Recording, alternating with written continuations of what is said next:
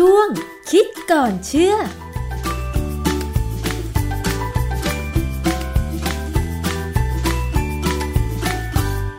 เข้าสู่ช่วงคิดก่อนเชื่อกับดรแก้วกังสดานนภัยนักพิษวิทยากับดิฉันชนาทิพไพรพงศ์นะคะนำงานวิจัยที่น่าสนใจมาอธิบายให้เข้าใจได้ง่าย ๆ ค่ะ วันนี้เรามาพูดถึงเรื่องของโรคภัยไข้เจ็บกันอีกครั้งหนึ่งค่ะ อาการหวัดนะคะ ซึ่งถ้าเกิดว่าเรา มีความสุ่มเสี่ยงที่จะป่วยเป็นหวัดอย่างเช่น ตากฝนนะคะ หรือว่าอากาศเปลี่ยนแปลงแบบเนี้ยหลายคนก็มักจะมีอาการนะคะ เรื่องของสภาพอากาศร้อนหนาวเย็นเนี่ยนะคะ อะไรที่เป็นปัจจัยบ้างว่า ถ้าเกิดสภาพอากาศที่เปลี่ยนแปลง อย่างใดอย่างหนึ่งเนี่ยมันจะทำให้เราเสี่ยงกับการป่วยเป็นหวัดเนี่ยค่ะอาจารย์ ครับคืออย่างนี้เพื่อนผมที่เป็นเภสัชกรนะ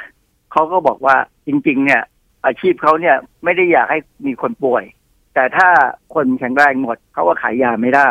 ค่ะเพราะฉะนั้นเขาก็จะชอบหน้าฝนกับหน้าหนาวมากอืมเพราะอากาศมันไม่แน่นอน มันแปรปรวนไปมา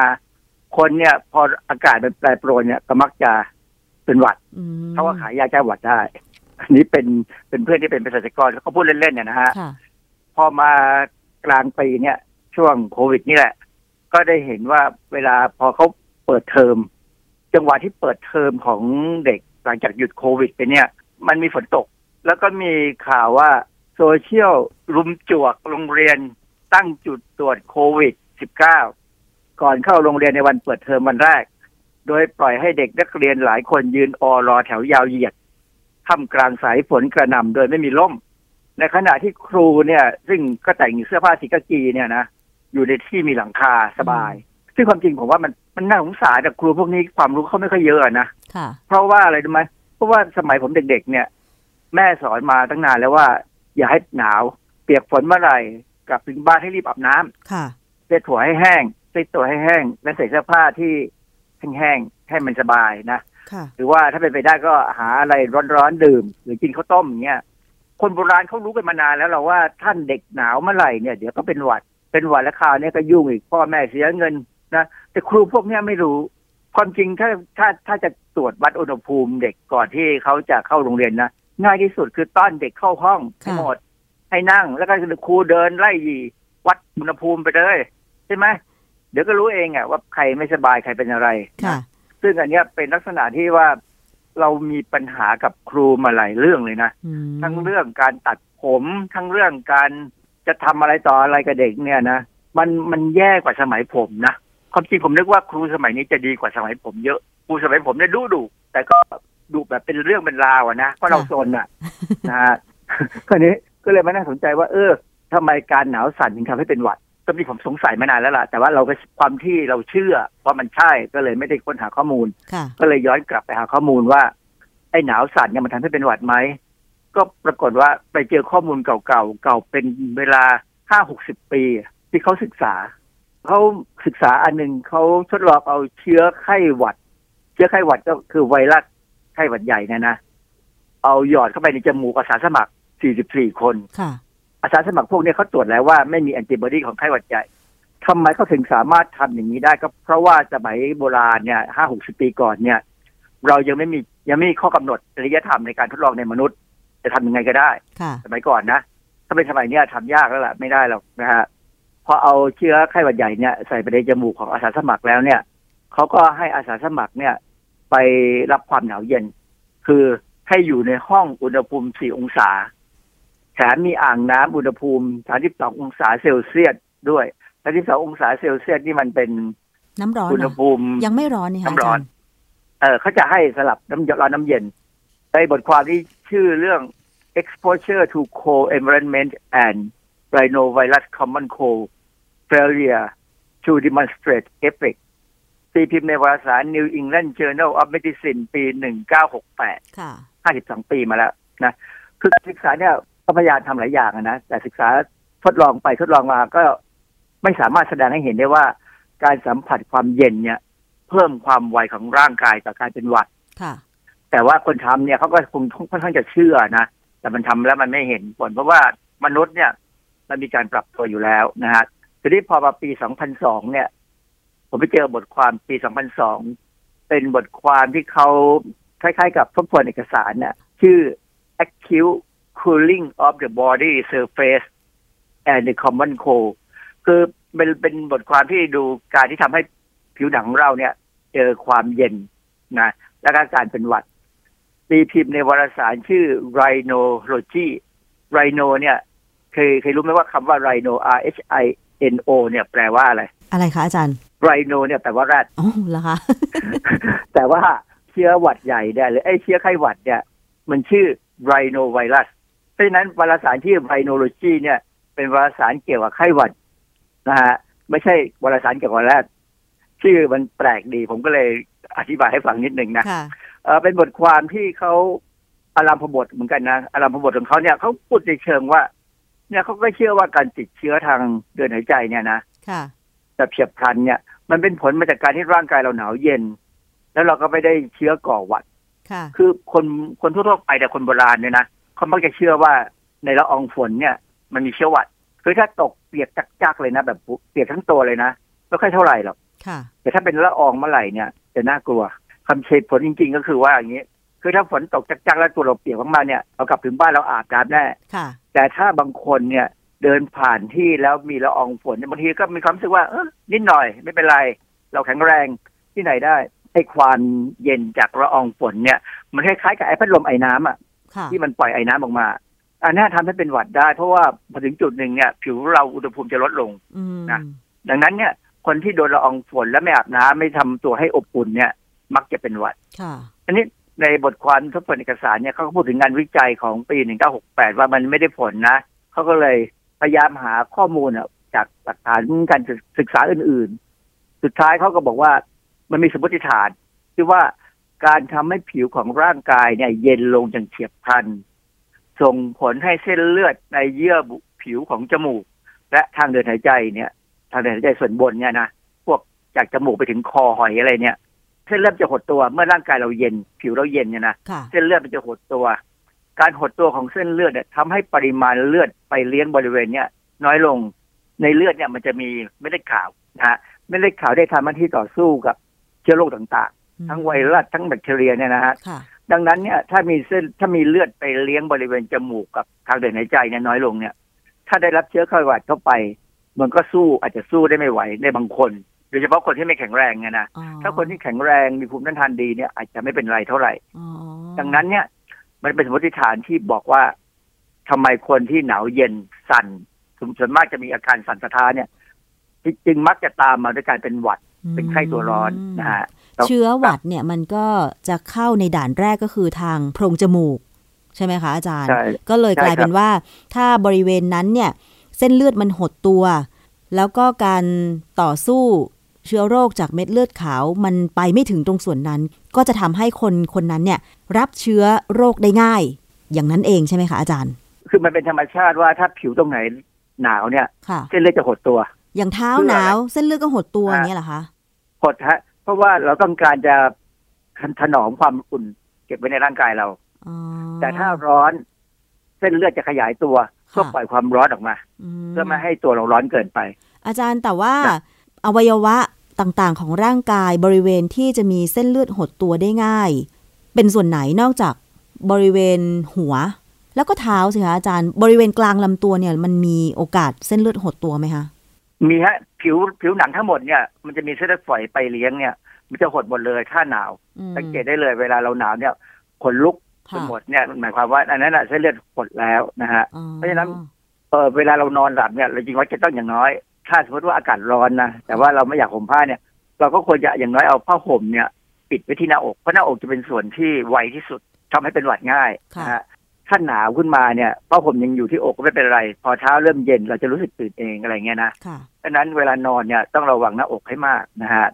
มีงานวิจัยอีกเรื่องหนึ่งในปี 2005 นะฮะ ชื่อ acute cooling of the feet and the onset of common cold symptom เอ่อก็คือการทำให้เท้าเนี่ยการวิจัยเนี่ยก็ทำให้เท้าของอาสาสมัครเนี่ยเย็น โดยทันทีทันใดเลยค่ะแล้วก็ดูที่ว่าการกระทำอย่างเงี้ยจะทำให้อาสาสมัครเนี่ย เป็นหวัดไหมนะฮะตีพิมพ์ในวารสารชื่อ Primary Practice ปี 2005 นะฮะเอ่ออันนี้เป็นงานวิจัยของมหาวิทยาลัย Cardiff University Cardiff นี่อยู่ในสหราชอาณาจักรค่ะมหาวิทยาลัยเนี่ยมีสถาบันชื่อ The Common Cold Center คือเป็นเป็นผู้เชี่ยวชาญเรื่องนี้เลยนะ Common Cold นี่ก็คือหวัดธรรมดานะฮะค่ะเขาก็เอานักศึกษามา90คน แล้วก็จับให้แช่เท้าเปล่าเนี่ยให้ใส่ไม่ใส่ถุงเท้าเนี่ยเท้าเท้าเปล่าๆเนี่ย ลงไปในอ่างน้ำเย็น อุณหภูมิ10องศาเซลเซียสนาน20นาที แล้วก็มีการเติมน้ำแข็งด้วยนะ เพื่อรักษาอุณหภูมิไว้ให้คงที่90คนนี่เท้าเย็น และมีอีก90คน ซึ่งนั่งสบายๆค่ะ ไม่ต้องแช่เท้านะฮะผลการศึกษาพบว่า 90 คนที่ถูกทำให้เท้าเย็นเนี่ย 13 คนเป็นหวัดภายใน 4-5 วันอืมในขณะที่กลุ่มควบคุมที่นั่งสบายๆเนี่ย มีแค่ 5 คนค่ะที่เป็นหวัด มันก็ดูไม่ต่างกันเท่าไหร่นะใช่13 กับ 5 แต่ถ้าดูทางสถิติแล้วเนี่ย มันต่างกันแน่ค่ะนะฮะเพราะฉะนั้นมันก็เริ่มจะมองเห็นแล้วว่า ถ้าเท้าเย็นก็จะอาจจะเป็นหวัดมคือเมื่อสมัยก่อนผม ตอนที่ยังไม่สูงอายุไม่สูงวัยเนี่ยไม่สวเนี่ยนะเท้าผมผมก็นอนเนี่ย ผมต้องนอนห่มผ้าอยู่แล้วบางครั้งเนี่ยผ้าห่มมันหลุดเท้าก็เย็น แล้วผมก็เป็นหวัดง่ายค่ะสุดท้ายตอนหลังผมจับประเด็นได้ว่าอ๋อผมไมเกรน ผมเป็นหวัดเนี่ยเพราะเท้าเย็น ผมใส่ถุงเท้าอยู่บ้านทั้งวัน ดีขึ้นเลย ผมเป็นคนเท้าเย็นมีลูกศิษย์ผมคนหนึ่งเนี่ยเขามีอาการเท้าเย็นแล้วก็มาถามผมว่าเขาผิดปกติไหมค่ะผมก็เลยพยายามหาข้อมูลมาก็พบว่าคนเราที่เท้าเย็นได้ วิธีแก้ปัญหาคือใส่ถุงเท้า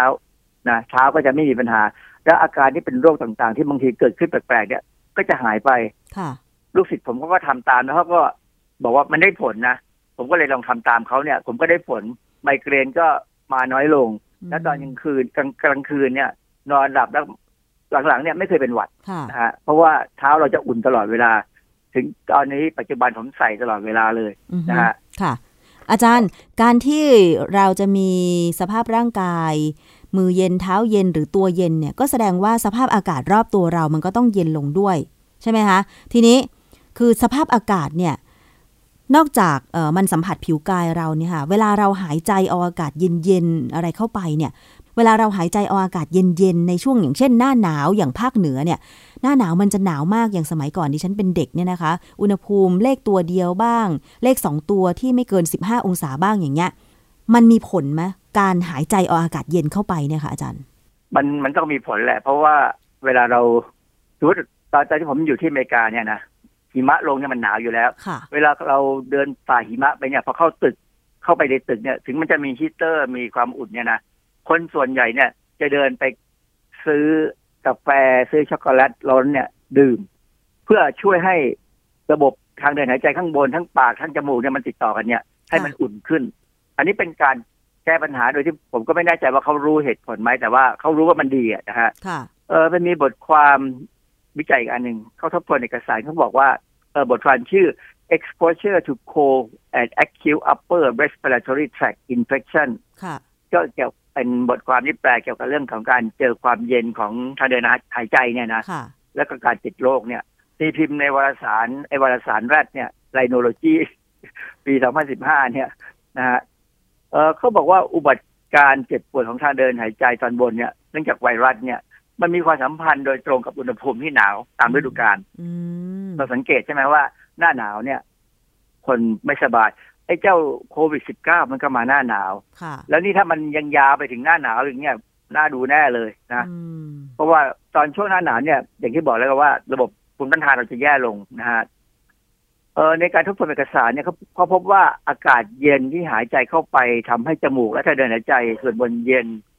การดื่มกินเครื่องดื่มและอาหารเย็นๆก็ทำให้ปากและทางเดิน อาหารส่วนบนเย็นลง จะสังเกตว่ามีบางคนนะอย่างที่ได้ออกกำลังกายเหนื่อยๆร้อนๆเนี่ยค่ะแล้วดื่มน้ำเย็นไม่ไปมากๆเนี่ยอ่าฮะไม่สบายเลยอ๋อเหรอมันก็เป็นไปได้นะที่ว่างานวิจัยเนี่ยไอ้ไอ้ข้อมูลพวกเนี้ยมันน่าจะเป็นเรื่องจริงนะฮะค่ะแต่อย่างไรก็ตามเนี่ย แต่เอางานวิจัยที่มันจะบอกตรงๆเลยว่า ถ้าหนาวเย็นทางเดินหายใจถ้าหนาวเย็นที่จมูก หรือว่ากินอะไรเย็นๆแล้วจะไม่สบายเนี่ย มันยังไม่ชัดเจนขนาดนั้นเพราะอะไร เพราะว่ามนุษย์เนี่ย มันต่างกันค่ะมันมันยากมากที่จะทำให้เหมือนกับสัตว์ทดลอง สัตว์ทดลองเนี่ยเวลาเราทดลองเนี่ย เราจะเลือกสัตว์ที่มีอะไรเหมือนกันเกับหมดเลยอืมแทบจะว่า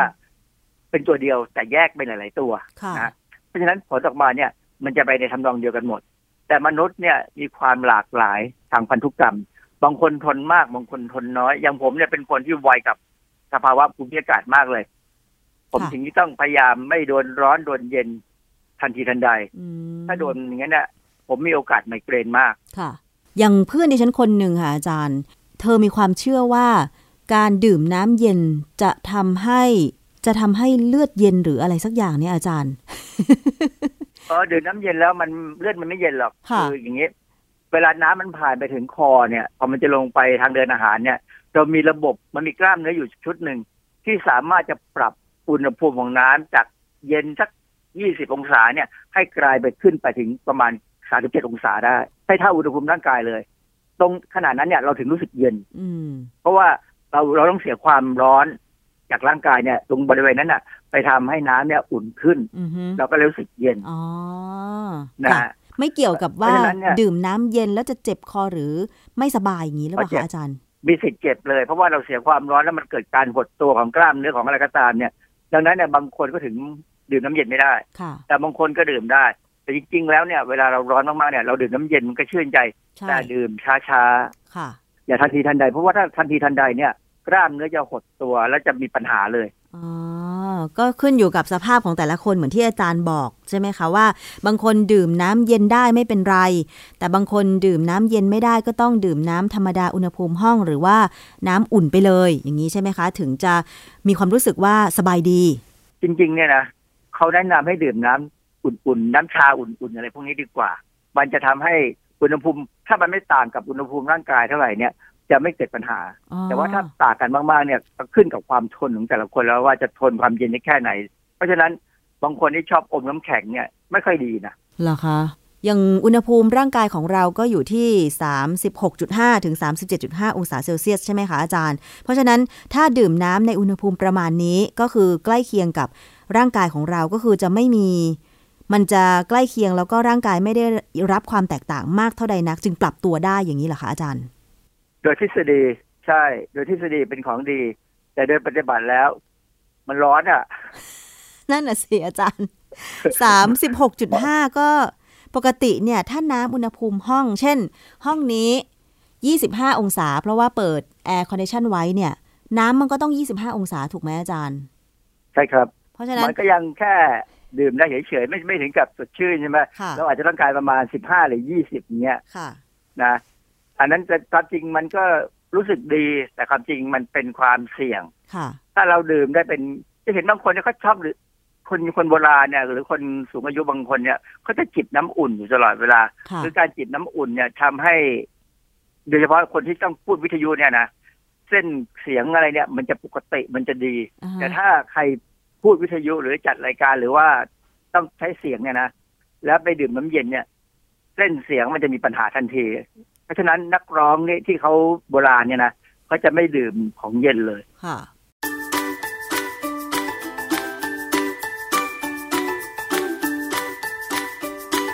ช่วงคิดก่อนเชื่อ